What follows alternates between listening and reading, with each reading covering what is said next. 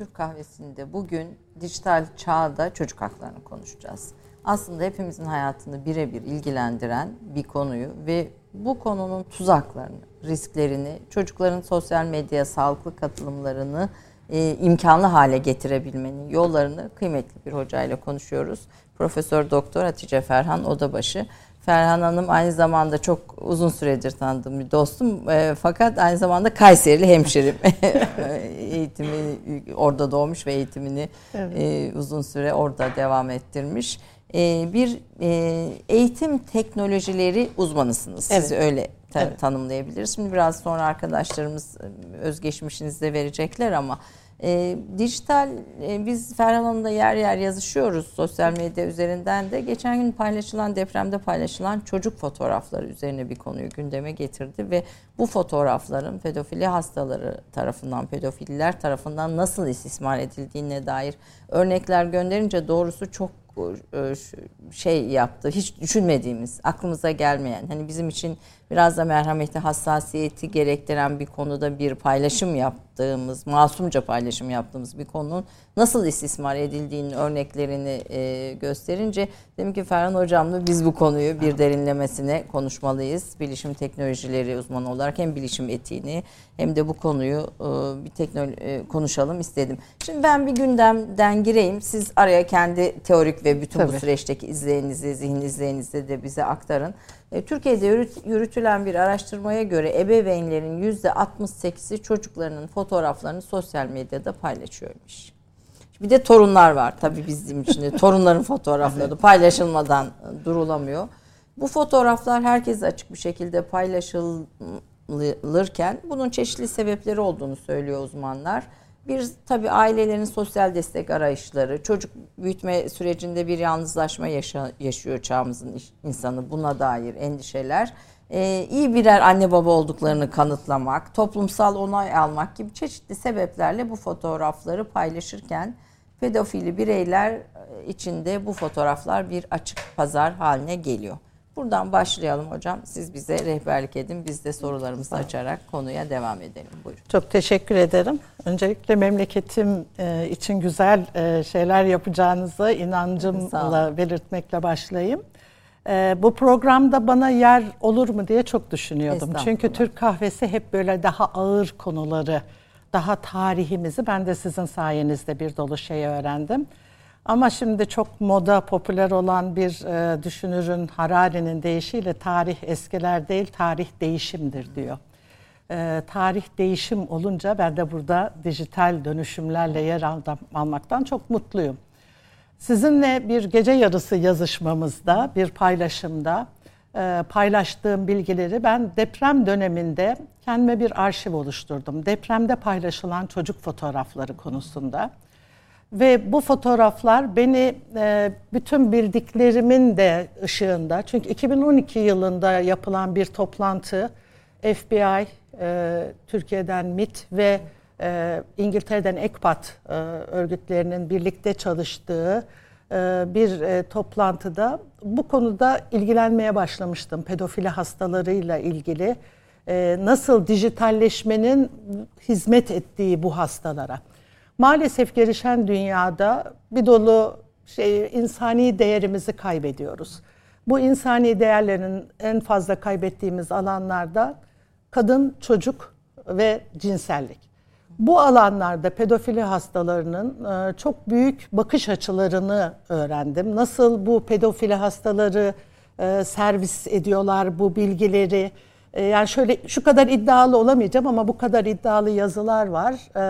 İnternete düşen bir çocuk fotoğrafının mutlaka bir pedofili lobisinin süzgecinden geçtiğine dair şeyler var. E, serverları mı var büyük bu fotoğrafları büyük biriktirip? Büyük fotoğrafları biriktirip bunları servis ediyorlar. Tabii çok büyük bir para dönüyor bu işin içerisinde. Yani dark web dediğimiz aslında o karanlık. O dark web, karanlık web dediğimiz yani internetin yeraltı dünyasında çok kötü işler. Yani e, buradaki e, çocuk ticaretleri, organ mafyası, silah satışı bunların hepsi ayrı bir dünya. Ben kendim hiç girmedim ama giren öğrencilerim var ve onlardan öğreniyorum neler olduğunu. Mesela o dark web'de bulamayacağınız hiçbir şey yok. Bütün yani internete bir şekilde girmiş olan her şey orada var. Şimdi bu 2012 yılında katıldığım toplantıda çok enteresan bir e, konuşma olmuştu. Bir FBI e, görevlisi tarafından. Konuşmanın başlığı şuydu. Bir pedofili hastasını nasıl tanırsınız? Tabii salon hınca oldu ve uzman çıktı konuşmaya başlayacak. Dedi ki bunun adını ben böyle koydum. Biliyordum herkesin geleceğini. Tanısam size söylerdim ama tanıyamam. Yani pedofili hastası komşun olabilir, yakının olabilir, doktor olabilir, işçi olabilir, işsiz olabilir, Çinli olabilir, efendim Türk olabilir, İngiliz olabilir falan. Yani bilemezsiniz kimin olduğunu. Fakat o kadar da yaygın. Tabii bunların ben e, şeyine girmek istemem yani neden yaygın olduğuna dair bu insani değerlerin, bu hakikat sonrası dönemin ne gibi katkılarının olduğunu. Fakat şurada öğrendiğim toplantılarda ve daha sonra da bu işe merak saldım. Çünkü o arada bir şey başladı. Paylaşılan, paylaşan ebeveynlik dediğimiz sharing diye bir kavram başladı. Önce batıda başlıyor. Sonra bize geliyor yavaş paylaşan yavaş. Paylaşan ebeveynlik bu kavram. Paylaşan ebeveynlik. iki şeyin birleştirilmesi. Share, paylaşmak ve parenting'in evet. inki birleştirip sharing, paylaşan ebeveynlik diye böyle bir şey vardı. Fakat paylaşan ebeveynliği geçtim artık paylaşan bir dünya var. Herkes paylaşıyor. Depremde bunu yaşadık. Depremde yaşadığımız şey çocukların fotoğraflarının paylaşılması bir yana çocukların pedofiliye hizmet edebilecek en naif fotoğraflarının paylaşılması. Yıllardır. Burada bir ayrım yapıyorsunuz siz yazışmalarda evet. anladığım evet. kadarıyla. Mesela nasıl tür fotoğraflar diyoruz Mesela çocukla buna? sizin birlikte olduğunuz bir fotoğraf kimse için cezbedici değil. Çocuğunuzu beraber tutmuşsunuz. Yani çocuk ekspoze değil. Çocuk maruz bırakılmıyor ekrana direkt. Hı hı. Ama çocuğun tek başına ekrana bırakıldığı, çocuğun bir pedofili hastasının en hoşlanacağı hali olan aciz hali. Mesela bunları uzun yıllarda çalıştığım için sizlere şöyle anlatabilirim. Bir rafa uzanırkenki hali çocuğun. Yani oradaki acizlik. Uyuyan çocuk fotoğrafları. Yıllar önce Türkiye'de bir e, e, platformdan e, bize uyuyan çocuklarınızın fotoğrafını gönderin. En güzel uyuyan çocuğu seçeceğiz denildi ve oraya aşırı fotoğraf gönderildi. Çünkü herkes çocuğunu güzelliğini başkası da görsün istiyor. Bu çok normal bir duygudur. Bu paylaşma duygusu.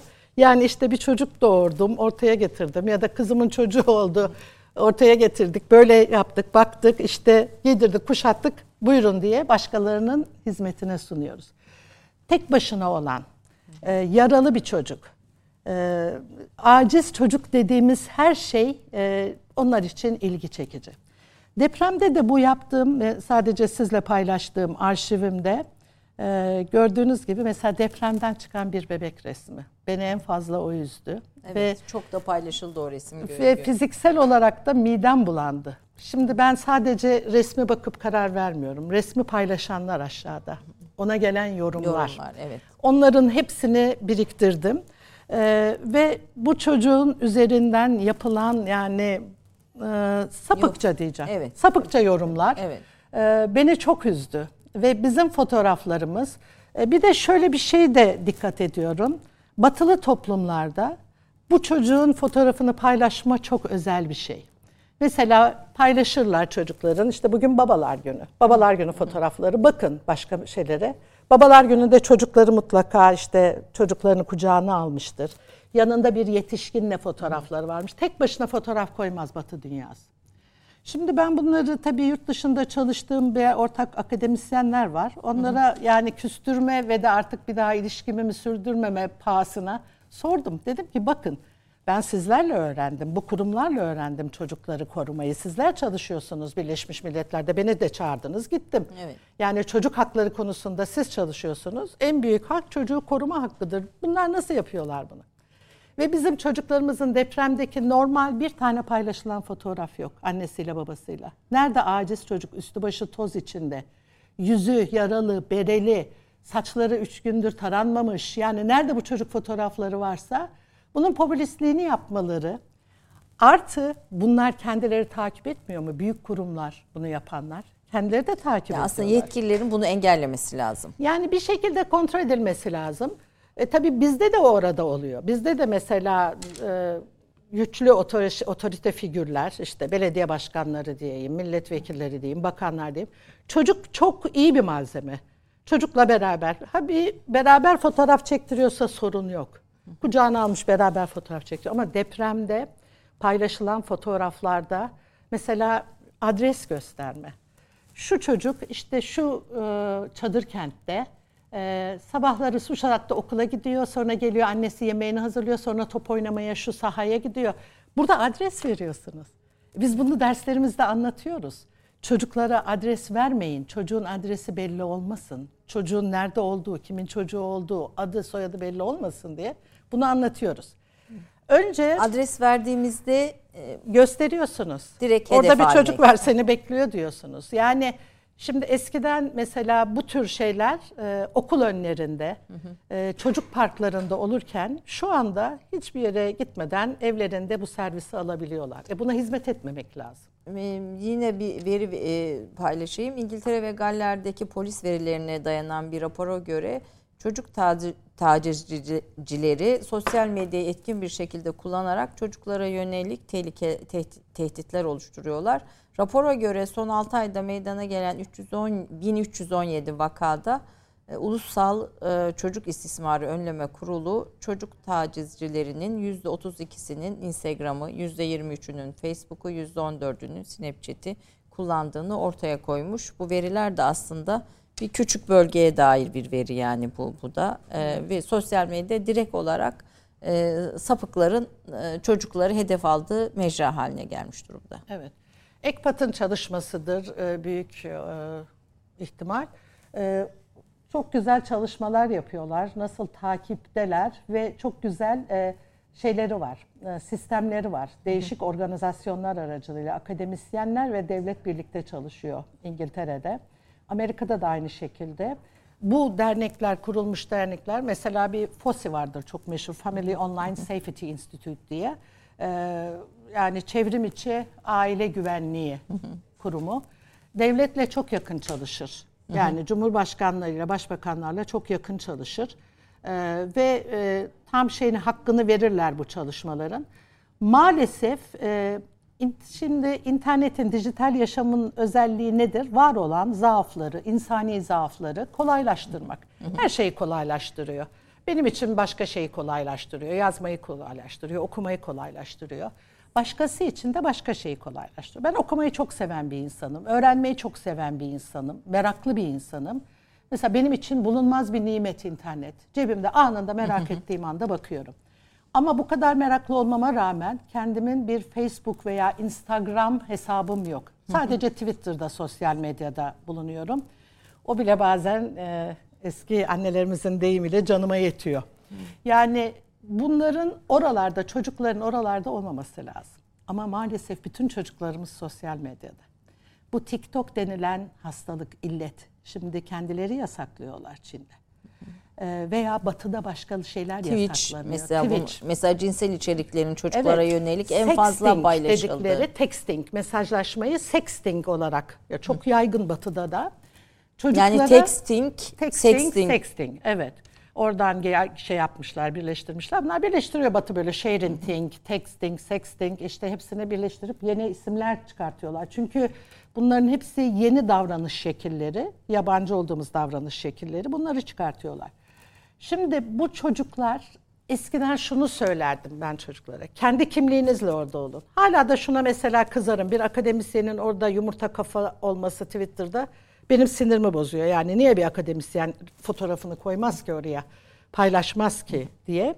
Ee, çocuklar için şimdi önerilerimiz farklılaştı. Diyoruz ki çocuk olduğunu bildirmeyin. Anne babalar lütfen çocuğunuzun yerine kendi fotoğrafınızı koyun başka bir şey yapın, çocuk olduğunu bildirmeyin. Çünkü sosyal medyada bu çocuklar korkunç bir şekilde yani anlatamayacağım şekilde tehdide ve tacize maruz Biraz kalıyorlar. aslında açalım yani siber zorbalık diye diyelim bunu. Siber zorbalık daha fazla e, akranlar arasında. O da Peki. başka bir şey. Siber zorbalık daha çok akran arasında olan bu büyüklerin küçüklere yaptığı taciz. Tamam. Yani peki. siber taciz e, diyelim ona. Çevrim içi taciz aslında. Çevrim içi taciz. taciz evet. E, akran zorbalığı mesela çok yaygın e, internette. Çocuklar da birbirlerini rahat bırakmıyorlar.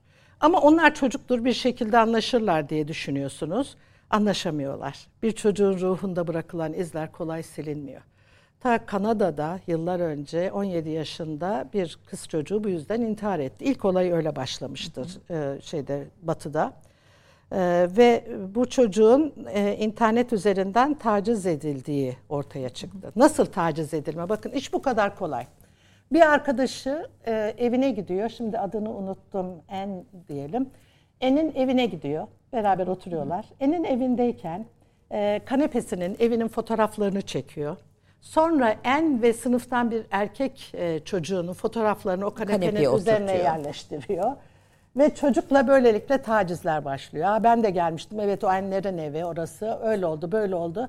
Şimdi biz büyük insanlar yapıyoruz. Yani bu hakikat sonrası dönemde de inanmak o kadar kolaylaştı ki. Çünkü neye isterse canımız ona inanıyoruz.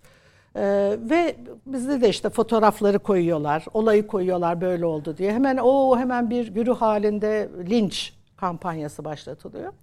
Bu tacizler e, ben bir dönem e, Çim Çocuk İzleme Mahkemeleri vardı. Orada bilirkişilik yaptım. Üçüncü bilirkişiliğe gittiğimde dedim ki ben yaşlı bir kadınım. Beni bir daha buraya çağırmayın. Ben burada bilirkişilik falan yapamayacağım. Yüreğim dayanmıyor. Yani olan olaylara nasıl manipüle edilebildiğini çocukların e, gördüğünüz zaman bunlar adı üstünde çocuk. 17 yaşına kadar yani bütün hepsi çocuklar. Ve çocukları manipüle etmek çok kolay. Bu şeyler mesela oyunlar, aşk benim uzmanlık alanım değil ama ayrı bir alem. Oradaki meydan okumalar, e, çocukları yönlendirmeler bunların hepsi bu çocuklar için risk. Tabii bir de şöyle bir şey var. Mesela bütün çocuklarımız sosyal medyada üniversiteden, etik kuruldan bir izin almaya kalkıyorsunuz. Diyorsunuz ki işte şu diziyi ilkokul 3. sınıf öğrencilerinin e, izleme ve yordama durumları. Etik kuruldan size şöyle bir cevap geliyor. O dizi 17 yaş üstü içindir. E, çocuklar izlemez. Halbuki öğretmenlerle bütün gün o diziyi konuşuyor çocuklar sınıfta. Yani böyle de bir e, riyakarca durum çıkıyor ortaya. Yani mış gibi yapmak, As- bilmiyormuş gibi yapmak. Sınırlar e, siz de e, izlediğinizi biliyorum. Fatma Karabıyık Barbarasoğlu sevgili dostum aynı zamanda yazar. O onun çok sevdiğim bir tanımıdır. Bu çevrim içi, çevrim dışı eşik kalktı artık insanın. İçerisi ve dışarısı, evin içi ve evin dışı. Yaş öncesi, yaş sonrası. Yani her şeyle ilgili eşik ve sınır kalktığı bir e, Yerdeyiz. şeydeyiz, yerdeyiz. Kah oradasınız, kah burada. Fatma Hanım'a sevgiler olsun. Ben de takipçisiyim kendisinin. Ee, e, ve Fatma Hanım bana bir toplantıda demişti, sizdeki öğrenme aşkı hocam diye. Ee, demin onun içimden kulağını çınlattım. Şimdi e, Fatma hocamın dediği o şey çok doğru. Bakın şöyle bir sinsile var. Ee, biz televizyonla başlayan çocuklarız. Televizyon evimizin efendi çocuğuydu. Oturuyordu, açarsak seyrediyorduk, kaçmazsak Evet. kapatıyorduk. Sonra bilgisayar geldi. Bilgisayar hayatımızı kolaylaştırdı. Arkasından bilgisayardan sonra e, internet geldi o bilgisayarın içine kondu. Arkadan da bu internet cebimize kondu. Cep telefonları, mobil teknolojiler. Böyle bir sürecin içerisinde biz o eşikleri hiç farkına varmadan atladık. Açtık. Yani mahremiyet aslında tamamen. Mahremiyet tamamen gitti, yok oldu. Ve benim bu konuda söylediğim şey, e, her zaman söylerim, bunu ölene kadar da söyleyeceğim. Biz internet kafeleri çok kötü harcadık vaktinde. O internet kafelerin her birisi bir öğrenme merkezi olacaktı. Oraya biz el atacaktık.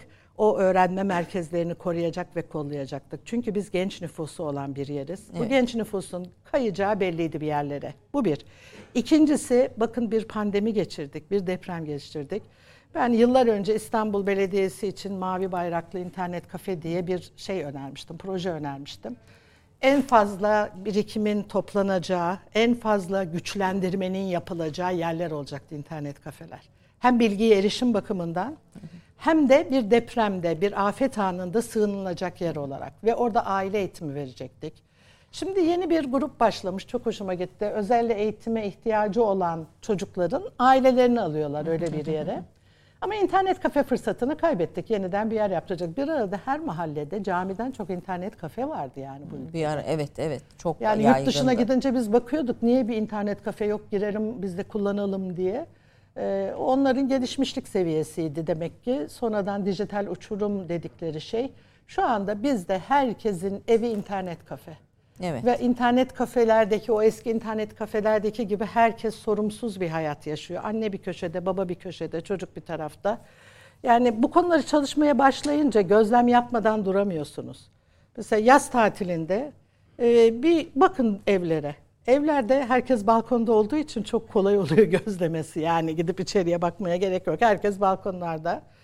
Yaz tatilinde herkesin evinde bir telefon. Herkes telefonuyla meşgul. Aileler, çocuklar oyun mu oynar, nereye girerler bilmiyoruz. Anne Facebook'un peşinde, baba Facebook'un peşinde. Ee, geçen gün bir televizyonda denk geldim. Birbirlerini suçluyor e, karı koca.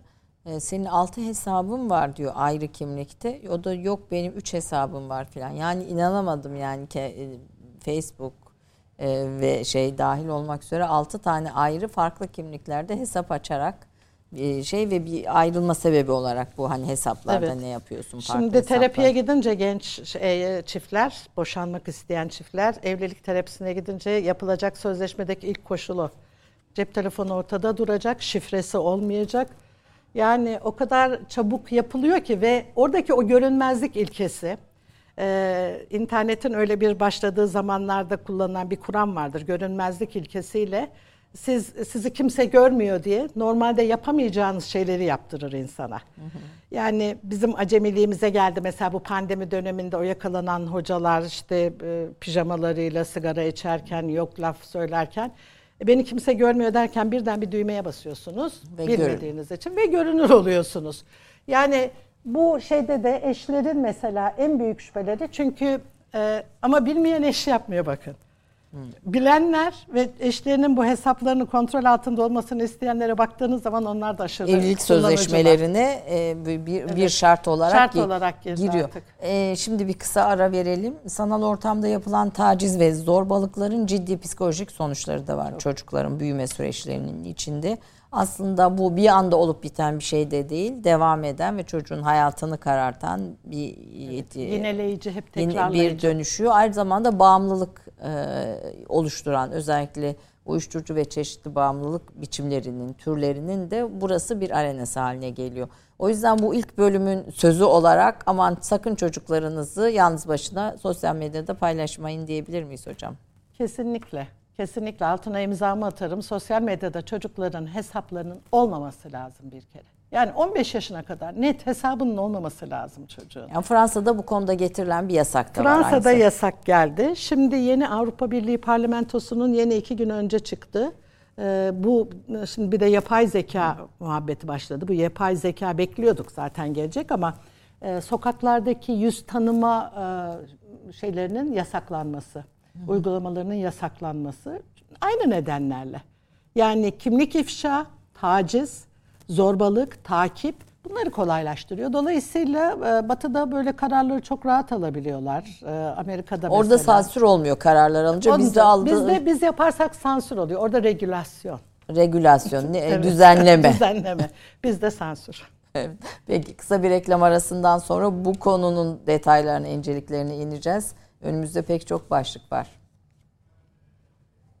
Profesör Doktor Hatice Ferhan Odabaşı 1957 yılında Kayseri'de doğdu. İlk ve orta öğrenimini TED Kayseri Marif Koleji'nde bitirdikten sonra yüksek öğrenimini Hacettepe Üniversitesi İngiliz Dil Bilimi bölümünde tamamladı. TED Kayseri Marif Koleji'nde İngilizce öğretmenliği, Kayseri Erciyes Üniversitesi'nde ve Anadolu Üniversitesi'nde İngilizce okutmanlığı görevinde bulundu. Yüksek lisansını Anadolu Üniversitesi İngiliz Dili eğitiminde, doktorasını aynı üniversitede eğitim teknolojisinde tamamladı. Doktora tezini bilgisayar destekli yabancı dil eğitimi üzerine yapan Hatice Ferhan Odabaşı, Steve Neufeld ile birlikte hazırladığı Hypervocab çalışmasıyla Avrupa Akademik Yazılım Ödülünü aldı. Anadolu Üniversitesi'nde hizmet içi yabancı dil eğitim merkezi ve Eğitim Bilimleri Enstitüsü Müdürlüğü ve Eğitim Fakültesi Dekanlığı görevlerinde bulundu. Hala Anadolu Üniversitesi Üniversitesi Eğitim Fakültesi Bilgisayar ve Öğretim Teknolojileri Eğitimi bölümünde görev yapmaktadır. Çalışma alanları dijitalleşme ve sosyal dönüşümler, internet, çocuk ve aile, bilişim etiği ve yüksek öğretim eğitimcilerinin mesleki gelişimleridir. Uluslararası ve ulusal dergilerde basılmış makaleleri, bilimsel toplantılarda sunulmuş bildirileri, yayınlanmış kitap ve kitap bölümleri bulunmaktadır. Uluslararası ve ulusal düzeydeki birçok projede yürütücü, araştırmacı ve danışman olarak görev almıştır. Hatice Ferhan Odabaşı evli, iki çocuk annesi ve iki torun anneannesidir. Efendim şimdi dijital yaşamda çocuk aslında bütün bu şeyleri toparladığınız bir kitap ve bu evet. konuda çalışan uzmanlar ve bir hayli de e, yabancı uzman var. Ben bunu göstermek de istiyorum özellikle. Ve aslında ebeveynlerin, öğretmenlerin, e, yasa yapıcıların, herkesin bu kitaptan faydalanması gerektiğini düşünüyorum. Burada e, bu kitabı anne babalara ithaf etmişsiniz. Çocuklara ve onların anne babalarına diyorsunuz. Bir defa niye anne babalar diye sorarak başlayacağım. Bir veriyi de buna ilaven paylaşayım. Fransa'da 15 yaş altında ki e, çocukların sosyal medya kullanımına getirilen yasakta şöyle bir veriden yola çıkılıyor. Pornografik sitelerdeki çocuk fotoğraf ve videolarının %50'sinin ebeveynlerin kendi hesaplarındaki paylaşımlardan e, olması. Şimdi bu e, aslında kendimiz bile isteye veya farkında olmadan çocuklarımızı bir ateşin içine atıyoruz e, herhalde diye düşünüyorum. Bu konuda yorumunuzu merak ediyorum. Teşekkür ederim. Benim ilk kitabım internet ve çocuktu. Öyle başladık. O kitap burada yok çünkü nadir kitaplarda. Burada var galiba. İnternette o, çocuk ve aile bu aile. O sonra oldu. Peki. İnternet, çocuk ve aileye sonra o hale getirdim o hale kitabı. Geldi. Çünkü Peki e, internet ve çocuktan aileyi eğer kopartırsanız olmuyor. Çünkü bir dolu e, şeyde işte aile e, müsebbip bakıyorsunuz. Ailenin dahli olmadan e, fazla bir şey de yapılmıyor. Ama aile bir takım şeylerin farkında değil, bilmiyor. Dolayısıyla da ben kadınlara özellikle babalar bir şekilde kurtarıyorlar. ilişkileri daha az çocuklarla. Efendim dışarıda öğreniyorlar çalıştıkları iş yerinde. Özellikle evdeki annenin bu konudaki e, acizini diyeyim yani e, kurtarmak lazım. Onu güçlendirmek lazım anne.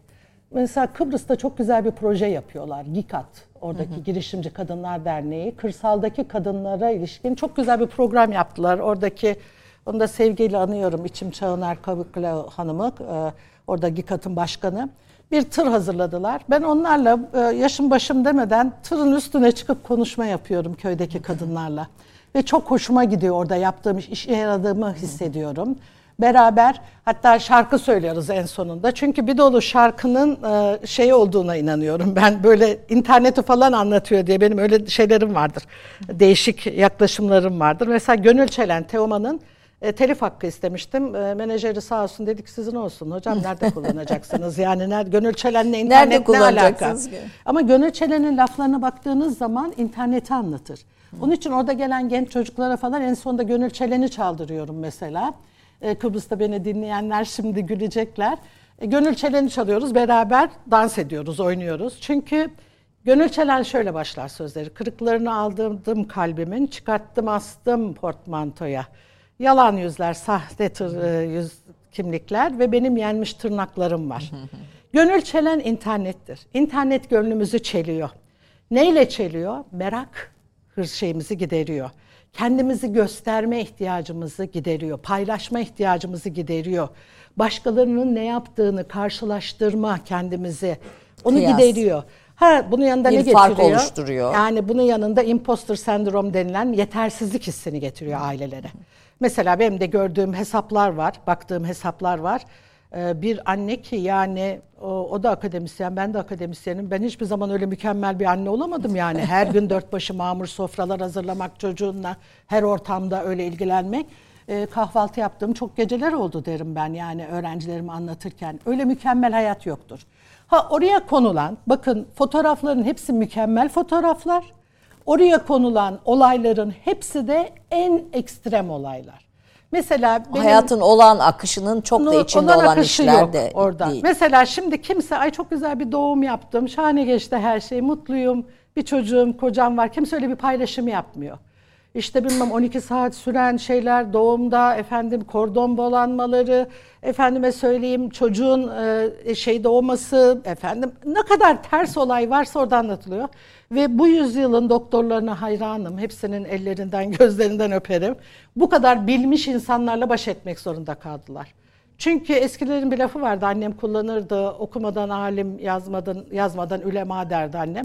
Şimdi bütün gençlerimiz okumadan alim, yazmadan ülema internet sayesinde. Ve ailede bunların gözden geçirilmesi lazım. Ailenin bunu bilmesi Nesi lazım. lazım evet. Bu internette her şey böyle değil diye. Ve bunu tabii e, aileyle ilgili yapacağımız şeylerde en önemlisi de onlara çocuklarının nerede tehlikede olduğunu farkına vermek, böyle bildirmek. E, aile bunlarda maalesef şimdi bizim okulumuzda bir veli baskısı var. Öğretmenlere her sene bu dersi açıyorum ben. E, dijital yaşamda çocuk dersini. E, onlarla çok güzel muhabbetlerimiz oluyor. Şimdi çocuklar bana dönüt istediğim zaman yazıyorlar çocuklar dedim öğretmenlerimiz. E, diyorlar ki hocam veli kavgaya geliyor. WhatsApp'tan fotoğrafını o gün çocuğunu paylaşmazsam. Yani bu o velilerin okulu paylaşması nedir yani? Nedir? Nasıl bir güvensizlik hissi pompalanıyor velilere de devamlı çocuğunun fotoğrafını görmek istiyor. Bu iyi bir şey değil çocuğun fotoğrafının paylaşılması. O çocuk büyüyünce sizden hesap soracak. Bir de çocuk hakları, dijital çocuk hakları açı, açısından da bir evet. yani Birleşmiş Milletler'in çocuk evet. hakları sözleşmesinde de evet. aslında hani sadece böyle bu kişisel paylaşım değil, çocuğun fotoğrafını ondan izinsiz herkese açık paylaşımlarda evet. yine aynı şekilde. Çocuk rızası çok önemli. Onlardan birisi isterseniz baştan başlayayım biraz öyle hoca olunca sınıflandırma yapmam lazım. 89 yılında bir şeyde Birleşmiş Milletler'de kabul edilen Evrensel Çocuk Hakları Sözleşmesi'nde e, ya şeyde dijital yaşama nasıl uyarlayabiliriz diye düşündüklerinde belli maddelerin altında uyarladılar. Ee, bu Sonia Livingstone ve arkadaşları bunlar dijital e, haklar çalışan bir grup vardır yurt dışında. Ee, onlar topladılar 3P diye işte Protection, Provision, Participation diye.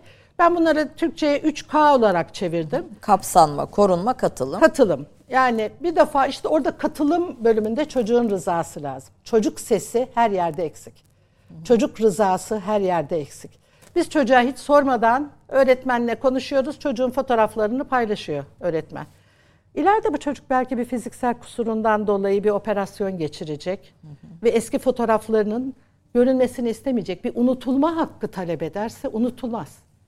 İnternete konulan her şey sizin unutulma hakkınızı elden alıyor.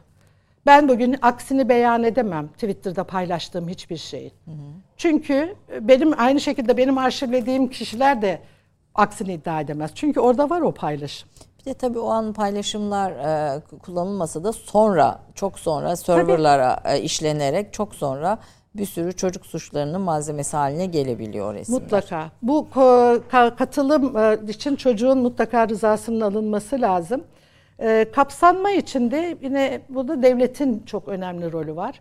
Çocukların kapsanması yani erişim mesela bunun içerisinde. E, işte biz pandemi döneminde gördük. E, çok güzel bir pandemi dönemi geçirdik. E, çok şükür bu EBA'lar sayesinde falan rahat geçirdik. Ama bir de gördük ki her çocuğun bilgisayarı yok. Her çocuğun erişimi yok. Üniversitedeki çocuklar e, yani cep telefonlarındaki internet yetmedi, derslere katılamadılar, e, uzak yerlerdelerdi. Mesela orada onu gördük. Kapsanma. Devlet bunu mutlaka her çocuğu kapsayacak şekilde bir e, organizasyon yapması lazım. Ve bu da dijital uçurum denilen artık refah düzeyini her sene e, Dünya Ekonomik Forumu'nda bir refah düzeyi belirlenir. Mesela bir sene özel eğitimde, özel eğitime verdiğiniz hizmetler ne kadar ise şeylerin, devletlerin refah düzeyi o kadar yüksekti. Şimdi refah düzeyi dijitale erişimle belirleniyor. Ve dijital uçurum denilen bir kavram var. Yani biz işte kuzey yarımküre, güney yarımküre diye ayırdığı zaman avantajlı gruplar ve dezavantajlı gruplar var. Ee, herkes bilgiye aynı şekilde erişemiyor. erişemiyor. Şimdi bilgiye erişmek de internet çok demokratik bir platform olarak o iddiayla çıkmıştı. Ee, sizler daha iyi bilirsiniz, iletişim hocaları daha iyi bilir. Ee, ama maalesef e, demokrasi değil, aksine ayrım getirdi. Çünkü eğer böyle bir dijital uçurumdan bahsedebiliyorsak e, bu çok önemli. Korunma tabii hem devletin elinde hem ailenin elinde. En büyük pay burada aileye Burada düşüyor. risklerden, e, Riskler. risklerin farkına varmak, güvenlik Evet. açıklarının farkına varmak ve bunlarda tedbir almak. Bunlarda tedbir almanız lazım. Riskler bize öğretir. Yani risk almadan bir şey yapamazsınız. Ee, Çok basite indirgeyerek anlatırım öğrencilerime. Yani eğer risk almazsan bir ağız tadıyla ev yoğurdu yiyemezsin. Yani sütü alacaksın, sütçüyü kaçırabilirsin, sütü taşırabilirsin. Yoğurt ilk seferde tutmaz ama risk ala ala güzel bir yoğurt yapmayı öğrenirsin. Şimdi burada da aynı şekilde riskler fırsat olması lazım ve ailelerin bu fırsatlardan haberdar olması lazım. Dolayısıyla da bizim aileye hizmetimiz bitmez. Yani aile için çok şey yapmamız lazım. Ee, devamlı gideceğiz, anlatacağız. Çünkü bu zaman uzmana ihtiyacımız olan bir zaman. Uzmana çok ihtiyaç var. Bizim eskiden uzmanlara ihtiyacımız yoktu. Kayseri'de Allah rahmet eylesin bir pembanamız vardı bizim mahallede. Pembana her şeyin uzmanıydı. Yani bir gece yanığı olursun nasıl geçer, efendime söyleyeyim isilik çıkar nasıl geçer, yani kabız olursa kabız olursun nasıl geçer, sokakta nasıl oynanır, sokağa hangi kıyafetle çıkılır, kimlerle konuşulur, kimlerle konuşulmaz. Yani Pembana bizim mahallenin e, Google'ıydı yani o zaman. Ve Pembana ile birebir olmakta. Biz yani ondan bir şeyler öğrenelim diye yaşlı bir, tek başına yaşayan bir e, insandı. Ve giderdik Pembana evini temizleyin bugün senin. Senle de oturalım sonunda diye. Çok enteresan bir kişilikti nur içinde yatsın. E şimdi öyle değil. Şimdi bizim e, uzmanları dinleyecek kimsenin sabrı da yok aslında. Öyle kimsenin ki akıl verecek hali de yok birbirine. Biz e, başka bir dönemdeyiz artık. Dolayısıyla bizim ben oturup da akademisyen olarak bu hakkı kendimde görmüyorum. Yani üniversitede oturayım, ben sadece üniversite derslere girerim, çıkayım, araştırma yapayım. Yok bunları halka taşımamız lazım. lazım. Yani. Evet, aileyi, anneyi Evet. ta- taşımamız lazım. S- dijitalde insan kalabilmek için de 3M kuralı diyorsunuz bu 3K kuralının yanında. Sosyal medyada kişiliğinizi korumak. Bunu da bir önemli unsur olarak söylüyorsunuz. Model olmak, model olun diyorsunuz. Merhametli olun, mutedil olun. Bunu da biraz açın diye arzu ederim. Onun şöyle bir şeyi var. Onu ben kendi şeyim, yaklaşımım. Bazen gülüyorum ben şimdi. Herkes fütürist oluyor. Herkes bir şey oluyor. Batı dünyasından gelenleri çok kıymetli görüyoruz ama kendi tecrübelerimizi göz ardı ediyoruz. Bu benim tecrübelerimden oluşmuş bir şekil. Ee, ben bir dönem... yani Sonya Living- Livingstone söylemedi, ben Yok, söyledim. Ferhan benim. Odabaşı'nın bu. Bu benim. Ben takılıyorum katıldığım toplantılarda. Şimdi bana çoğu yerde şöyle diyorlar. Muhafazakarsın böyle yani şeysin Ferhan işte tutucusun. Ya tutucu değilim. Yabancı söylediği zaman ona hümanist diyorsunuz. Evet. Ee, onu ben söylediğim zaman niye bana Ama tutucu, tutucu muhafazakar? diyorsunuz. Tamam muhafazakarım ayrıca değerlerimi tabii ki savunuyorum ama yani her neyse ben e, Twitter'a başladım. Twitter'ı kullanıyorum ve çok hoşuma gitti Twitter. Fakat e, Twitter bende yavaş yavaş baktım bir bağımlılık haline geldi. Ne zaman bakıyorum Twitter'a? E, çocukları, torunları salıncakta sallarken bakıyorum mesela. Ya Allah nur topu gibi iki tane torun vermiş sana otur çocuklara bak sev. Şimdi telefona niye bakıyorsun? Yok. Bağımlılık. Sonra bir baktım bir laf yetiştirmeye başladım etrafa. Ama o öyleyse bu da böyle falan der gibi. Kendimden uzaklaşıyorum gitgide.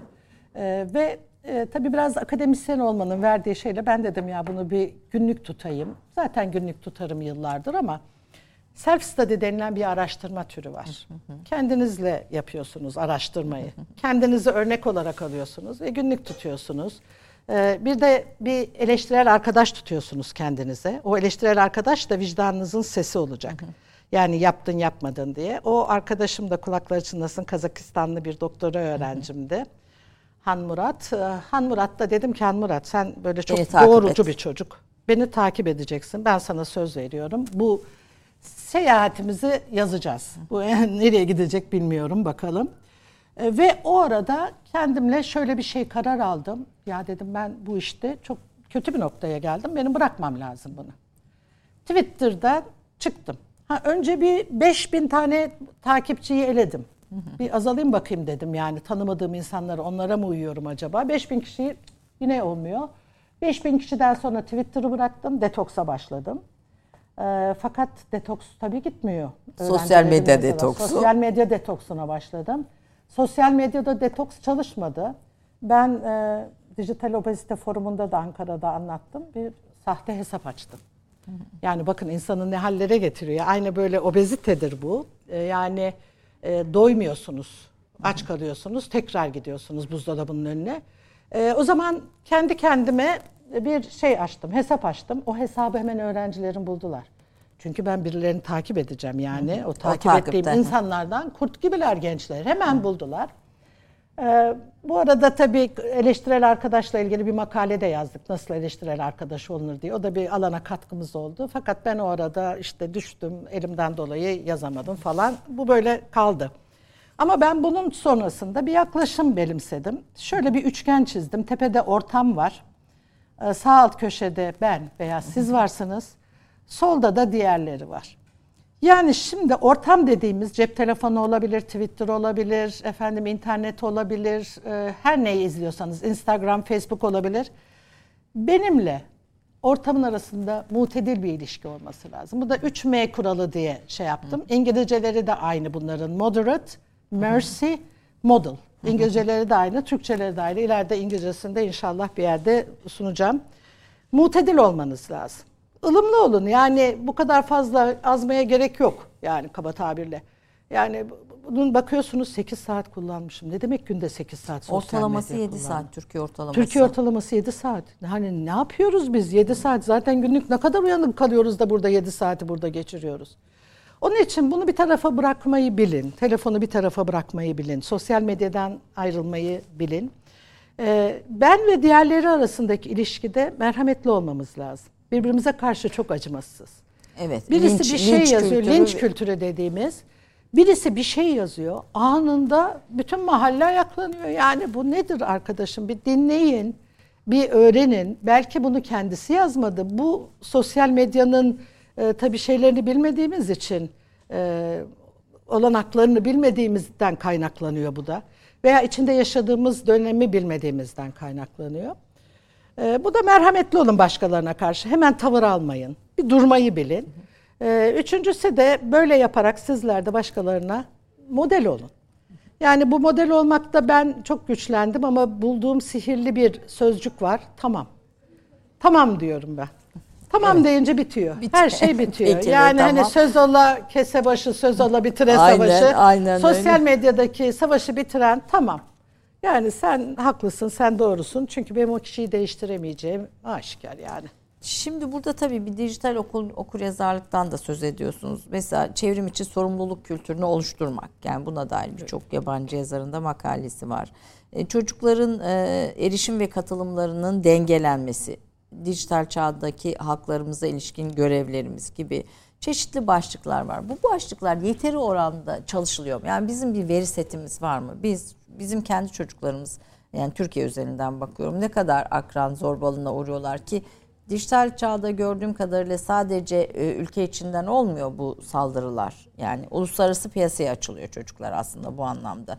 Hem çocuk satıcılarına hem pedofillere hem e, çocuk suçlarına yani bir sürü alanda uluslararası piyasaya da açılıyor. Bütün bunlara karşı bilinç ve duyarlılık oluşturmak için ne ne ne yapmak gerekiyor?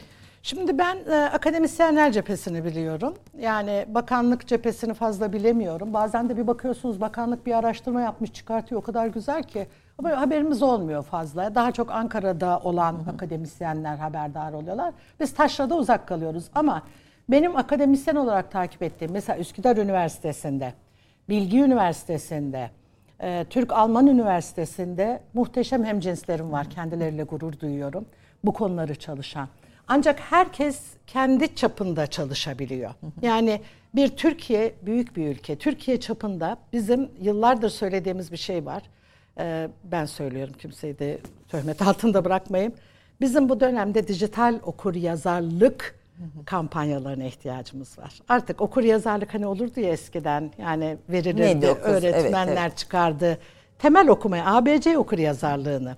Biz artık o dönemi geçtik. Ama ee, yarın artık bugündür dediğimiz bir şey var. Yani bizim dijital okur yazarlık konusunda böyle bir e, e, kampanyaya ihtiyacımız var. Böyle toplumca bir yani e, böyle hattı müdafaa olmamalı yani. Bütün satıda bir müdafaa, müdafaa yani olması çünkü lazım. Çünkü bu bunun bir de e, yani reklam e, şirketlere bu verilerin pazarlanması o, var. O da başka reklam. bir konu. Yani evet. çocuk, çocuklar çünkü iyi bir hedef kitle bütün şeyler için, bütün e, mecralar için yani her türlü e, ürün satıcısı için diyelim bir hedef kitle ve onları şimdiden kendi markalarına bağımlı hale getirmek, reklamların bir nesnesi haline getirmek gibi bir sürü ticari kullanımında bu arada yani biz sadece suç açısından baktık ama bir de ticari kullanımın da bir e, şeyi var. Çocuklar üzerinde taarruzu var bu sosyal medya aracılığıyla. Ee, çok güzel bir laf vardır dijital yaşamaya ilişkin. Yani bir hizmete para ödemiyorsanız eğer e.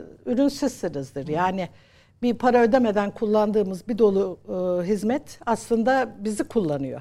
Yani şimdi yapay zeka ile mesela ben artık diyorum ki bir buçuk senem kaldı emekli olmaya artık daha fazla öğrenmeyeyim yani. Bu yapay zeka da benden eksik kalsın. Hayır duramıyorum. Tekrar gidiyorsun içine. Yapay zeka e, şöyle bir söz vardı. Kim söyledi bu sözü? Yine Hariri'nin sözü müydü bilmiyorum ama öyle bir zaman gelecek ki elinizdeki telefon sizi ailenizden daha iyi tanıyacak diye. Yani mesela Amazon bu işe soyundu aslında. Siz hiç istemeden size mal ürün göndermeye kalktılar. Bütün siteler yapıyor yapay evet. zeka ile çalışan. Evet yapay zeka ile çünkü o kadar çıkartıyor o bir yordama evet. şeyidir, zekasıdır. Yani yaptıklarımız yapacaklarımızın garantisi şeklinde, şeklinde algılanır. Evet. Ee, ve burada baktığınız zaman e, sonra pahalıya geldiği için bundan vazgeçti. Ama bize gönderdikleri öneriler, yani devamlı bizim beğenilerimizle ilgili, ilgilerimizle ilgili şeyler. Bunlar yapay zeka takip ediyor. Yani onların bütün firmaların bu şeyleri var, e, donanımları var. Ama bizim daha küçük şeylerle uğraşırsak, dijital okur yazarlık, bir cep telefonu okur yazarlığı, bunlar bizim e, katkıda bulunabileceğimiz şeyler Türkiye'deki insanlara. Trende gelirken yanımda bir bayan oturuyordu. E, çok hoş bir bayan. Fakat bir geziye katılacakmış, İstanbul'a geleceklermiş. Nüfus cüzdanını gönderemiyor. Ben sana öğreteyim dedim. Dedi ki ben öğrenemem, yaşlıyım. Dedim kaç yaşındasınız? 66 dedim. Ben de 66 yaşındayım. Ben biliyorsam siz de bilirsiniz. Onunla gelirken yolda WhatsApp'tan fotoğraf göndermeyi öğretmeye çalıştım. Ama başardım, başaramadım. Ama yanımda olsa ben ona öğretirim onu. Yani eline cep telefonu veriyoruz ama cep telefonunu kullanmayı bilmiyor. Sadece açacak, kapatacak telefonu. E, e-devlet olduk. E-devlet olunca bizim hepimizin akıllı telefonlarının olması lazım. İnternet erişimimizin olması lazım. E, bu sefer diyoruz ki bir radyo program, televizyon programlarında çok gülüyorum. Bir şeyi eleştiriyorlar. Hemen öbürüne diyor ki sen cep telefonunu çıkar bakayım cep telefonunun markasını. Hı hı. Ya biz layık değil miyiz? Herkes layık. Çocuklarımız tabii, tabii. da alabiliyorlarsa en güzel telefonu alsınlar. Onlar oradan e-devlete giriyorlar. Anneannelerin, babaannelerin işlerini yapıyorlar yani. Bir dolu şeyleri bizim bilemediğimiz şu anda e-devletten yapılmayan o kadar az iş vardır ki tabii, eminim. Tabii. Ben her şeyimi yapabiliyorum ama benim bilmediğim başka yapılmayan şey yani varsa özellikle bilmiyorum. Özellikle son 10 yılda bu bu konuda müthiş bir şey kaydedildi. Evet. Ama aşama. işte çocuğu güçlendirmek böyle oluyor. Bu çağda, dijital dönemde çocuğu güçlendirmek için mutlaka dijital okuryazarlık beceriniz olması lazım. Yine katıldığım bir toplantıda bu çocukların, e, kaçırılan çocukların geri dönüş oranına bakıldığında iki yordayıcı var Ayşe Hanım. Birisi çocuğun yanında cep telefonunun olması, birisi de çocuğun bir spor alanıyla uğraşıyor olması. Bu çok önemli. Çocuğun bakın fiziki olarak güçlendirmek ya da erişim olarak güçlendirmek iki şey olarak ortaya çıkıyor. Bu da yine Amerika'da yapılmış bir e, güvenlik araştırmasından çıkan sonuç. Kaçırılan çocuklarla ilgili. Yani bu şu dönemde bir cep telefonunun olmasıyla vücut olarak güçlü olmanız, bir spor yapıyor olmanız eşdeğer. Yani olayın hem riski var hem fırsatları var. Fırsat, Aslında tabii. hem fırsatlarını tabii. görüp erişimi arttırmak ama riskleri konusunda da uyarıcı olmak gerekiyor. Evet. Ben yine bir son reklam arası var. Ondan sonra e, biraz bu e, dijital çocuk kaçırma diye bir kavram var. Onun evet. üzerinde size sormak evet. istiyorum. Nasıl bir şey bu dijital çocuk evet. kaçırma? Efendim Türk kahvesinde Türkiye'ye değer katan isimleri ağırlıyoruz. Ee, bugün bu isimlerin içinde Ferhan Odabaşı bir e, eğitim teknolojileri uzmanı aynı zamanda e, Eskişehir Anadolu Üniversitesi'nden e, bizimle biraz daha güncel bir konuyu paylaşıyor. Aslında onun kendi hikayesini, eğitim teknolojilerindeki değişim üzerine böyle belki biraz daha derinlikli bir konuyu yapmamız gerekiyordu ama ben böyle biraz daha acil ve önemli bulduğumuz için bu, bu program için özellikle ağırlıklı dijital çocuk hakları, çocuk istismarı üzerinde duruyoruz ama hocamın çok kıymetli çalışmaları olduğunu biliyorum. Özellikle bilişim etiği, bilişim güvenliği, e, dijital çağda etik meselesi gibi böyle mu, muhtelif çeşitli başlıkları var. Hocaların hocası da diyebiliriz hocam sizin için ha. diyelim yani ha. diyebiliriz değil. Ha. Diyelim e, hani bu noktada pek çok kişinin yetişmesine de katkı sunmuş e, bir birisiniz.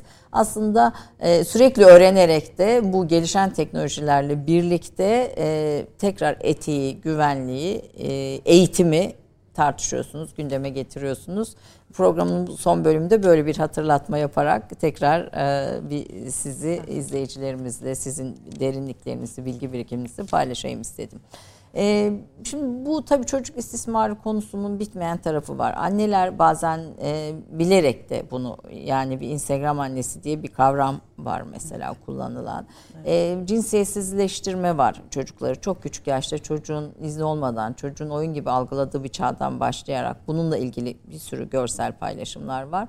E, ve çocukların görüntülerinin cinselleştirilmesi diye bunu herhalde UNICEF falan böyle evet. tanımlıyor değil mi hocam? Evet, evet. E, ve buna dair UNICEF'in de geçenlerde bir şeyini de okudum, bir yazısını da okudum, bir, bir raporunu daha doğrusu. Çocukların küçük yaşta cinsel obje olarak sunulmalarının onların ileriki çağlarda e, başlarına gelecek birçok konuda nasıl e, kötü sonuçları olduğunu ortaya koyuyordu. Biraz bu meseleyi, bu işte şu pozlar verdirme çocuklara bir e, işte cinsiyet ameliyatlarının bir objesi haline getirmek ki 5 yaş, 6 yaş, 3 yaşa kadar indi bu bu konudaki araştırmalarda. Biraz da bu alanı konuşalım istiyorum. Buyurun. Şimdi Ayşe Hanım belki bir e, dönemi tanıyarak da gitmek lazım.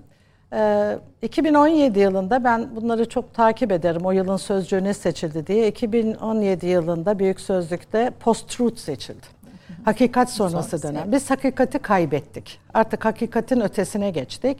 E, Amerika Cumhurbaşkanı Trump'ın bir sözüyle başladı. Bu iyice aşikar oldu e, gazeteciler e, bu gerçek değil, that's not a fact dediğinde e, there may be alternative facts dedi. Alternatif. Alternatif gerçekler vardır. Bizim bildiğimiz hakikat birdir. Hakikatin e, alternatifleri olmaz. Ama şu anda dünyadaki yani bu yeni oyun kurucular diyeyim, bunlar yeni dünyalarla uğraşıyorlar. Yani kendilerine göre yeni oyunlar kurmaya çalışıyorlar. Bu postmodern dünyada da zaten her şey her şeyle gittiği için e, hepsi kaynayıp gidecek yani aralarda ama şu anda büyük bir oyun var. Bu oyunlardan birisi de en fazla ekmek getirecek olan cinsellik üzerine gidiyor. Yakın zamanda bir e, şey paylaşıldı, bir e, belge belgesel paylaşıldı. Amerika'da bir çocuk babası, bir gazetecinin yaptığı What is a Woman diye ilgilenenlerin izlemesini isterim. Twitter'da uzun süre yayınlanmadı ancak daha yeni yayınlandı. İzin Bize, vermedi Elon izin Musk. İzin vermedi Elon Musk, evet. Bu, bu lobilerin arkasında dönen oyunları anlatıyor. Şimdi çocuğun daha cinsel eğilimi, ona saygım var. Cinsel eğilim bizde de var biliyorum doktor arkadaşlardan. Yani çift cinsiyetli doğan çocuklar var veya kromozomları farklı olan çocuklar var. O başka bir şeydir. O Allah'ın fıtrata verdiği bir değişimdir. O başka. Fakat burada çocukta hiçbir şey gözlemeden daha çocuk 7 yaşındayken, 6 yaşındayken çocuğun cinsiyetini değiştirip onları bu gruplara dahil etmeye çalışan çocuk bunu oyun olarak görüyor. O yaştaki çocuk oyun olarak görüyor. Anne babanın bu konuda çok bilinçli olması lazım. Çocuklarınızın e, oyuncaklarını böyle tamam e, cinsiyet e, beraber belirlerken cinsiyetin belirlendiği zamanlarda tamam bekleyin ama çocuğun cinsiyetinin nereye gittiğini bir görün. Ona göre davranın. Buna hakkınız yok. Evet. Bir çocuğun daha cinsel eğilimi belli olmadan o çocuğu kendi kalıbından alıp başka bir kalıba sokmanın anlamı yok. Bunlar uzun ameliyatlar, tedaviler, sağlık yani, protokolleri. Ama ilk başta neyle başlıyor? Mesela yine bugün çok güzel bir paylaşım var. Güzel de değil aslında iç karartıcı ama Ee, benim takip ettiğim hesaplardan birisi Dijital Baba diye bir Orhan hesap Toker, ve Orhan evet. Bey. Evet ben mesela Orhan Bey çok daha gerçekçi paylaşımlar yapar. Ben daha e, çalıyı dolanırım. Orhan Bey çok gerçekçi e, şeyler yapar. Çoğunu izlemeye yüreğim el vermiyor. Bugün veya dün yeni bir paylaşım yaptı bu konuda. Yani bu çocukları bu hale sokmaya hakkınız yok. Evet. Yani çocuğun saçını uzatmayla, saçına kaynak yapmayla başlayan, kıyafetlerini değiştirmeyle, cinselliğini kutlamayla başlayan bir düzen ve bu çocuklara tabii anne baba yapıyor başında. Onları gösteriyorsunuz ama anne babanın ruh sağlığından da şüphelenir. Yani bunu paylaşan anne baba ruh sağlığı da şüpheli. Mesela internette çok dolaşan bir e, video vardı bir ara. Bir kız çocuğuna sigara vermiş annesi. E, sigara içerken videolarını paylaşıyor. Ben o annenin ruh sağlığından da şüphelenirim. Yani çocuğa e, çocuk en önemli varlıktır. Çünkü çocuk korumaya muhtaçtır. Evet. Korunmaya muhtaçtır. Çocuğumuzu koruyacağız. Benim bu konuyu çalışmaya başlamamın nedeni benim e, lise yıllığımda yazar Ferhan'a e, o bir düzine çocuklu ve bir dolu kitaplıklı bir ev isteriz dileriz diye. Çocukları çok seviyorum. E, Allah'a şükür e, çocukları sevmekten hiç vazgeçmedim ve onların yararı için, e, üstün yararı için çalışmayı seviyorum. Evet. Burada bu e, UNICEF'in biraz önce söz ettiğim cinsiyet e, nin kavramsallaştırması ve sosyal medyada evet, çocukların bir cinsiyet e, objesi olarak paylaşılması meselesinin bir vahim sonucuna daha değiniyor rapor. Diyor ki çocuklara karşı şiddeti normalleştiriyor. Çok. Aynen. Yani Onları... yani o sadece bir çocukları pornografinin, işte seks ticaretinin, çeşitli e, pedofillerin bir e, şey haline gelmiyor, bir çekici e, tuzağı haline ge- gelmiyor. Aynı zamanda daha sonraki evlilik hayatlarında da dahil olmak üzere şiddeti normalleştirdiğine dair e, veriler ortaya koymuş ve birçok bu şekilde sosyal medyada e, cinsel obje olarak sunulan çocukların görsellerinin e, uzun vadede hayatları gözlendiğinde pek çok sorunla karşılaşacaklarına dair uyarıda bulunuyor. Aslında bu, bu konu tek taraflı da bir konu değil. Bunu kız çocuklarının haklarını koruma kapsamında da belki çalışmak, değerlendirmek gerekiyor. Evet. Tabii bu cinsiyet, toplumsal cinsiyet eşitliği denen e, olayda e, biz bunu e, biraz geride bırakıyoruz ama maalesef her yerde kız çocuklarının bir hakkı yeniyor. Yani kız çocukları her zaman için istismara daha açık bu şeyde. Yani gerek daha naif yapıları olsun, narinlikleri olsun. Şimdi ben kız çocuğu yetiştirdim, erkek çocuğu torunlarımda görüyorum değişik. Yani fıtratları farklı ikisinin birbirinden. Şimdi bir çocuk küçükken tacize uğrarsa sonuçları tahmin edemeyeceğimiz kadar. Ben haddimi aşmak istemem. Eğitim psikoloğu değilim, psikiyatrist değilim. Ama tabii okuyorum, öğreniyorum. Yani e, vahim sonuçları var. Üstesinden gelmesi çok zor bir şey. Sonra kız çocukları, e, erkek çocuklarında da bu aynı şekilde. Küçükken onları bir şekilde e, metalaştırıyorsunuz. Bu artist yapabilirsiniz, bir oyuncu yapabilirsiniz ve bu metalaştırmayı o kadar özensiz şekilde yapıyorsunuz ki yani çocuğun hiçbir hakkına riayet etmeden. Sonra o çocuk e, başka bir e, arzu nesnesi olarak çıkıyor ortaya. Geçenlerde Türkiye'de meşhur bir e, çocuk oyuncunun mezuniyet töreninden bir fotoğraf gördüm bir mezuniyet töreninde kıyafet giymiş ve bir duruşu var o çocuğun. Çocuk için çok üzüldüm. Bu çocuk istismarıdır. Evet. Yani çocuğun o halde sergilenmesi, o hale gelmiş olması inanın benim içimi acıtıyor bunlar ya aslında yani. burada tekrar tekrar altını çizerim. Çocuklarımızın fotoğraflarını paylaşmak çocuk istismarı. İstismarı. Hele bu çocukların cinsellik objesi olarak e, gösterildiği fotoğrafları paylaşmak çocuk istismarıdır. Evet. Buna yapmaya anne babanın da dahi e, hakkı hakkı, hakkı yok. Ayrıca çocuğun kendi sağlığı açısından da bir sürü tehdit oluşturuyor. Bir diğer bu sizin e, gönderdiğiniz e, şeyleri okurken dijital çocuk kaçırma diye bir kavram da var yine bu o şeylerin içinde, dijital suçların içinde. Evet. E, yani e, başkasının çocuğunu kendi çocuğuymuş gibi davranma. o da başka bir ruh hastalığı. Yani fiziksel e, kaçırmayla hiçbir farkı yok aslında. O da kaçırıyor, o dijital de kaçırıyor çocuğu. Yani fiziksel olarak aldığınız zaman alıp evinize götürüyorsunuz. Ya onun bulunma ihtimali daha yüksek. Şikayet alma ihtimali yani bu adam bu eve birisini getirdi bir çocuk var burada falan denme ihtimali daha yüksek. Bunun ihtimali de çok düşük. dijital çocuk kaçırdığınız zaman çocuğu alıp kendi çocuğunuz gibi gösteriyorsunuz. Mesela çocuğu olmayan bir bayan Amerika'da yaşanan bir olayda e, kendi çocuğu gibi gösterdiği bir aile buldu ama e, ikna edilmesi ayrı zor hasta olduğu için. Geriye yönelik paylaşımları kapatmak, engellemek ayrı zor. Çünkü kendi çocuğu gibi her şeyini paylaşmış. Ama neden kaynaklanıyor? Çocuğun orijinal ailesi yani öz anne babası bütün fotoğrafları paylaştığı için o da çocuğu dijital, dijital yaşamda kolaylıkla kaçırabiliyor. Kendi çocuğu gibi. Dijital. Kendi çocuğu gibi bakıyor. Yine baktığınız zaman anne babadaki bilinç eksikliğinden kaynaklanıyor. Siz bu işi kolaylaştırıyorsunuz. O da oradan kendine dijital bir çocuk yaratıyor. Şimdi belki yapay zeka ile bunu kurtaracağız. İşte yapay zekada ilk eşini yaratan e, bir Türk e, delikanlısı yarattığı bir şey bayan. E, şimdi belki onlar da kendi çocuklarını yaratırlar da çocuklarımız kurtulurlar. Aksi Aslında halde, sanal dünyada tabii ya yaratma dediğimiz yani onlar sanal bir kendi yaratıyor karakteri falan. O bir sahte karakter Eren diye bir genç çocuk yarattı Türk çocuk.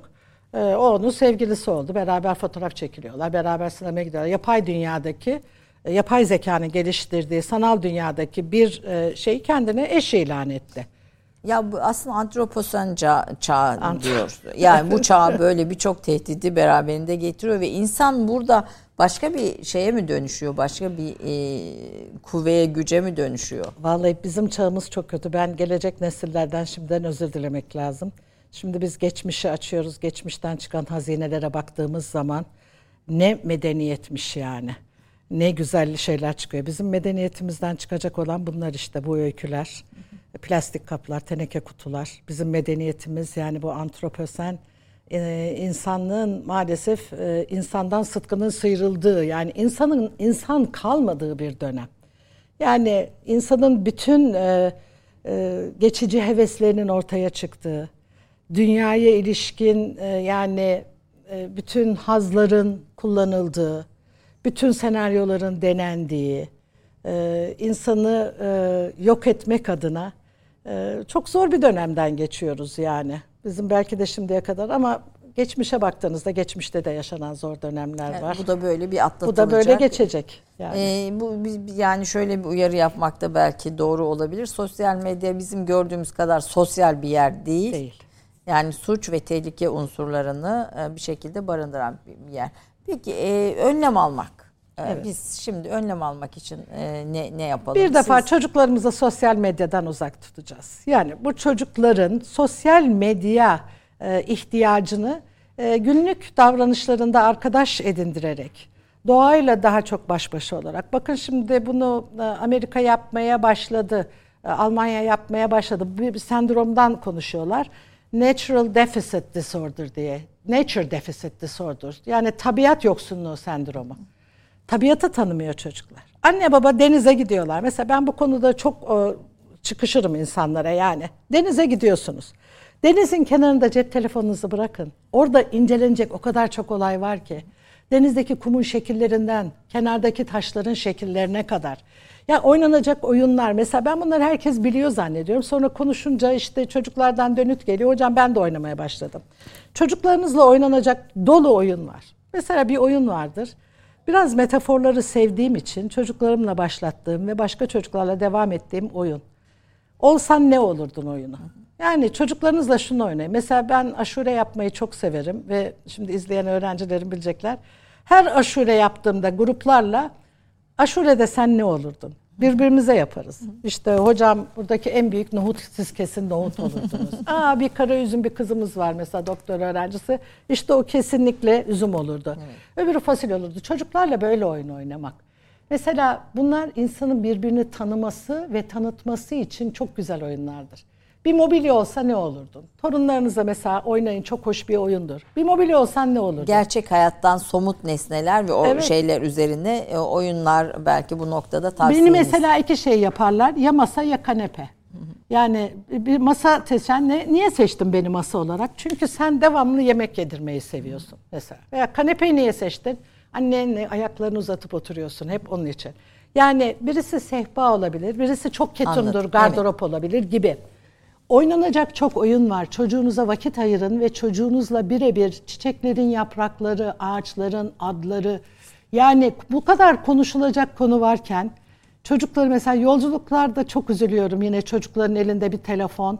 Halbuki yolculuklar sizi kimsenin rahatsız edemeyeceği bir anne kız, anne oğul baş başa olduğunuz muhteşem ortamlardır. Bir tren yolculuğunda ne kadar çok şey vardır konuşulacak. Sanal dünyayı değil gerçek dünyayı gerçek paylaş. dünyayı. dünyayı paylaşın. Sonuçta bu gerçek dünyanın elemanları bunlar. Yani ve yani 21. yüzyıl tamam dijitalliği bileceğiz ne olduğunu bileceğiz ama e, ona göre de davranacağız. Yani bu, bu, bu bizim anne baba ebeveyni olarak ebeveynlere, ebeveynlere. Bir diğer taraftan bu tehlikeleri fotoğraf paylaşımlarına ilişkin de bir sınırlama evet. getirelim Onları mesela onlara. nelere dikkat edebilirler onları paylaşmak lazım. Bir defa kesinlikle çocukların iç çamaşırlı fotoğraflarını, mayolu fotoğraflarını lütfen yakın cephe fotoğraflarını lütfen çekmeyin. Çocukların sizin hiç düşünemediğiniz şeyler başkalarının aklına geliyor. Yani Çocuğunuzun e, iç çamaşırlı fotoğrafını çekmeyin. Çocuğunuzun aciz haldeki fotoğrafını çekmeyin. Ağlarken. Savunmasız halde. Ağlarken.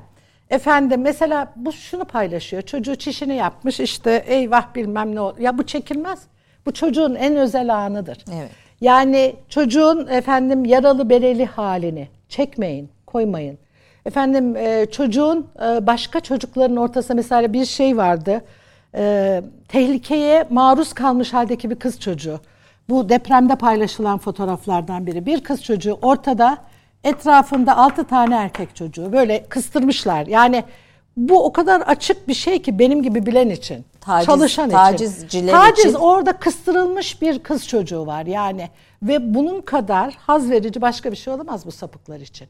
Yani bunları hep dikkat edin. Lütfen başka bir gözle bakın başka bir gözle bakın ve bu çocuğum nelere alet olabilir?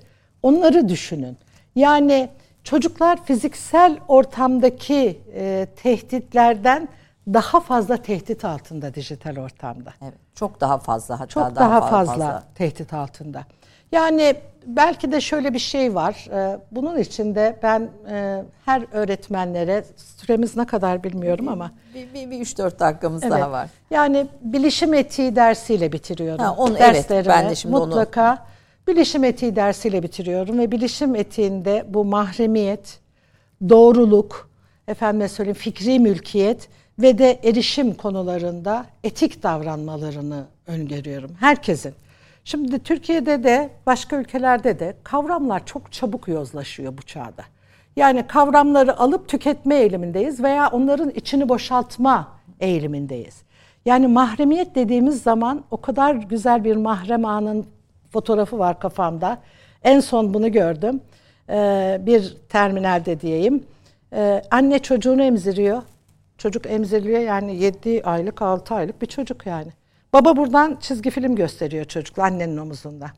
Bu çok ulvi bir andır bir annenin çocuğunu evet. emzirdiği evet. an. Yani bunun paylaşılmaması lazım. Yakında bir program yaptık orada da paylaştım. E, yani bu onunla anneyle e, çocuğun hemhal olduğu bir andır ve bu çocuğa başka bir şeyin dahlinin olması özellikle de böyle ve o yaşlarda onu e, şeyler söylüyorlar nörobilimciler yani o hızlı akış çocukların beyninde uğrattığı zarar. Yani mahremiyet, mülkiyet, başkasının malını çok çabuk benimsiyoruz, alıp koyabiliyoruz. Mesela e, bu sosyal medyada herkes bir şey paylaşıyor, söyleyenin adı yok altında. Evet. Yazanın adı yok. da kendi bir şiiri gibi evet. paylaşıyor, kendi hikayesi gibi paylaşıyor, kendi fotoğrafı gibi nereden aldın, ne yaptın bunları paylaşmak lazım. Öğrencilerime bunu mutlaka söylüyorum. Doğruluk lazım mutlaka doğruluk Hakikatin lazım. Hakikatin olmadığı bir Hakikatin çağda tabii bir do- çağda, doğruluk yani, biraz zor bir şey ama. Çok zor hedef. tabii bunlar hep e, Batı toplumunda öngörülen şeyler. Yani bir çalıştığımız kavram var son zamanlarda mesela VUCA diye bir kavram. 86 yıllarında Pentagon'da bunu e, öngörmüşler. Yani dünya böyle bir VUCA çağına girecek. Yani VUCA, VUCA derken? VUCA'nın e, şeyin kısaltılması, volatility, uncertainty, complexity, ambiguity. Bütün belirsizlikler, müpemlik. Biz pandemide yaşadık ilk VUCA'yı evet. Türkiye olarak. Yani biz e, bir dolu şey yaşadık o anda. Müpemlik, aşı olalım mı, olmayalım mı? Kararsızlık. kararsızlık. Okullar açılacak mı, açılmayacak mı? Online mi olacak, yüz yüze mi olacak? Yani yaşadığımız ve dünyanın geldiği yerde şimdi e, ben öyle diyorum. VUCA, post-truth, halay çekiyor. Ortasında da bizim ailemiz diyorum. Yani bütün o etrafımızda bulunan olaylar, yaşadığımız postmodernizm, efendime söyleyeyim, e, hakikat sonrası, VUCA hepsi belirsizliğin, muğlaklığın prim yaptığı e, dönem. E, bu dönemde bize denk geldi. Bu dönemi insan olarak insanlığımıza layık şekilde atlatmaya çalışacağız. Tabii bir de e, şeref e, yaratılmışların en şereflisi insan tabii, yani tabii, sonuçta e, tabii. Allah'ın emanetini tabii. teklif edip kabul eden bir varlık olarak insanın şerefini korumak evet. lazım aslında. O onuru, insanlık onuru insanlık çok onurunu önemli. ve şerefini korumak lazım evet. bu çağda. Bunun için de herhalde çocukların eğitimi bu çağ için bizim için çok daha göz elimizden gidiyor eğitimleri. Evet. Yani dijital e, dünyanın e, esiri olmadan. Başkalarının oyuncusu oluyorlar. Bu çocuklar bizim oyuncumuz olacak. Bu memleketin oyuncuları olmaları e, lazım. Mesela çok tabii bu konuya çalışırken çok ilginç tanımlar da duydum. Mesela bir akademisyen diyor ki bu çocukların fotoğrafları, videoları vesaireler üzerinden yine dilendirmekten farksız değil bu sizin çocuklarınız. Çok, çok büyük istismar. Çok büyük istismar. Çocuğunuzu ha köşeye dilendirmişsiniz, koymuşsunuz Ha onun öyle bir fotoğrafını paylaşmışsınız dijital ortamda. Yani çocuklarımızı kendimizin Bilgili. de bu anlamda istismarına e, Tabii. çok sevdiğimiz çocuklarımızı farkına varmadan sebep olduğumuz bir dünyanın da içindeyiz. Aynen. Yani bu kaca postürüt evet, filan hepsi, hepsi bir var. tarafta ama en en sevdiğimiz canımızdan çok sevdiğimiz çocuklarımızın gidiyor. Evet istismarına bir şekilde sebep olduğumuz bir şeydeyiz, bir dönemdeyiz zor bir dönem ama bütün bu uyarıların önemli geleceğiz. olduğunu düşünüyorum. Siz tabii e, eğitim teknolojileri hocası olarak da öğrencilerinizi bu bilinçle yetiştiriyorsunuz öğretmenleri. Tabii akademisyen bilinçle. olmanın şöyle bir örseleyici tarafı var. Böyle konuları konuştuğunuz zaman e, çok e, şey olarak niteleniyor. Yani bunlar banal, gündelik yani hani bizim akademicilik dediğimiz bir şey var ya yani illa evidence based olması lazım. Delile dayalı olması lazım. Tamam ama ben de böyle hani eskilerin işkembeyi buradan dedikleri gibi atmıyorum. Yani e, bunların hepsinin delili var ama akademisyen olmak neyi gerektiriyor? Bunun araştırmasını yapmayı gerektiriyor. İşte araştırma yapmak, makaleyi öyle öğretmek, yok bilmem SSCI'li yayın yapmak derken biz günlük hayatı ve günlük hayatta oynamamız gereken rolü unutuyoruz akademisyenlik yapalım derken.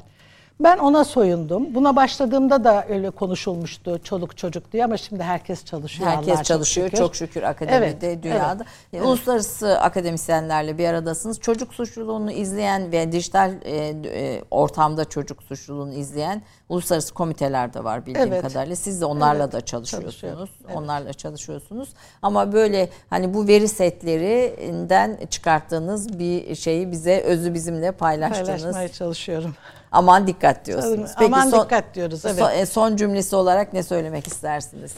Vallahi ben e, aynı şeyi tekrar tekrar söylüyorum. Çocuklar bizim her şeyimiz. Geleceğimiz, bugünümüz. Yani çocuklarımıza sahip çıkmamız lazım. Çocukların aldığı bir yara maalesef e, yıllar boyu etkisini sürdürüyor. O küçükken istismar ettiğiniz kız çocuğu büyüyor, bir anne oluyor, iyileşemiyor. O istismar ettiğiniz erkek çocuğu büyüyor, baba olamıyor. Bugün babalar günü, babaların da günlerini Günü kutlayalım. kutlayalım. Evet. evet, ölmüşlerimize de Allah rahmet eylesin babacıklarımıza. Yani baba olamıyor bakıyorsunuz. Onun için biz vaktinde onlara evlat olmayı öğretirsek, vaktinde bizim çocuğumuz olmanın tadını yaşatırsak bence en güzel işi yapmış oluruz. Ben buna dijitalleşme açısından yaklaşıyorum. Başkaları başka, başka açıdan, yaklaşsınlar ama çocuklarımızı el ele birlikte olup güzel bir yarına götürelim. Evet, koruyalım. Koruyalım. Efendim evet. çok teşekkür ediyorum. Eskişehir'den geldiniz. Ben Lütfettiğiniz Türk kahvesi izleyicileri için de güzel bir açılım oldu Benim bize. için de çok büyük onurdu. O, estağfurullah. Sağ çok olun. mutlu olduk. Çok çok teşekkür ediyorum. Teşekkür Efendim haftaya bir başka konu ve konukla görüşmek üzere. Hoşçakalın diyorum.